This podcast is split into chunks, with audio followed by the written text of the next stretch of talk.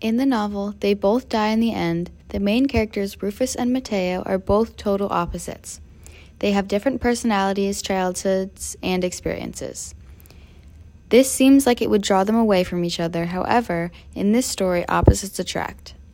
Mateo, having a soft shell, as we spoke about in a previous episode, tends to be a quiet character, while Rufus is more brave and is able to face what Mateo might not be able to.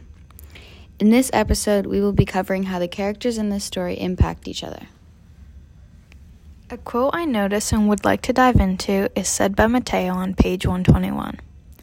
And if that isn't enough to get you in, get to get you out, I need you, I need a friend by my side. Mateo explained the statement by saying without Rufus by his side, he wouldn't have been able to leave the hospital, let alone his own apartment, to con- to continue their last day.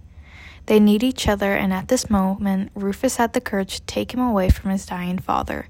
Envision if it were me to envisioning if it were me to do this, it's hard to have a connection and trust a complete stranger, which is exactly what this scenario brings out. Going off of that, not only did Rufus and Mateo impact each other, but their personal lives and the characters within them do too. For instance, Mateo felt latched and obligated to stay with his father for Mateo's last day. While his father is in a coma and cannot even communicate, Mateo still feels so attached to him that he needs to stay by his side. His father being in the hospital causes him to feel guilty about leaving, so he desires to take care of him when he should really be putting himself first. This effect is also seen in Rufus. A personal character that affects him is his girlfriend. Both Rufus and Mateo tend to have other characters that hold them back from spending their last day fulfilled. Rufus's ex-girlfriend Aimee is having a breakdown and wanting to spend time with him.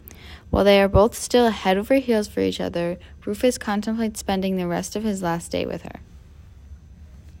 Both characters are easily influenced by one another and outside characters as well.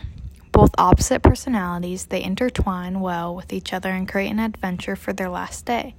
While Mateo keeps Rufus thinking of the sentimental things to do on their last day, like giving back to the homeless, Rufus makes sure to keep Mateo and him always having fun on their last day.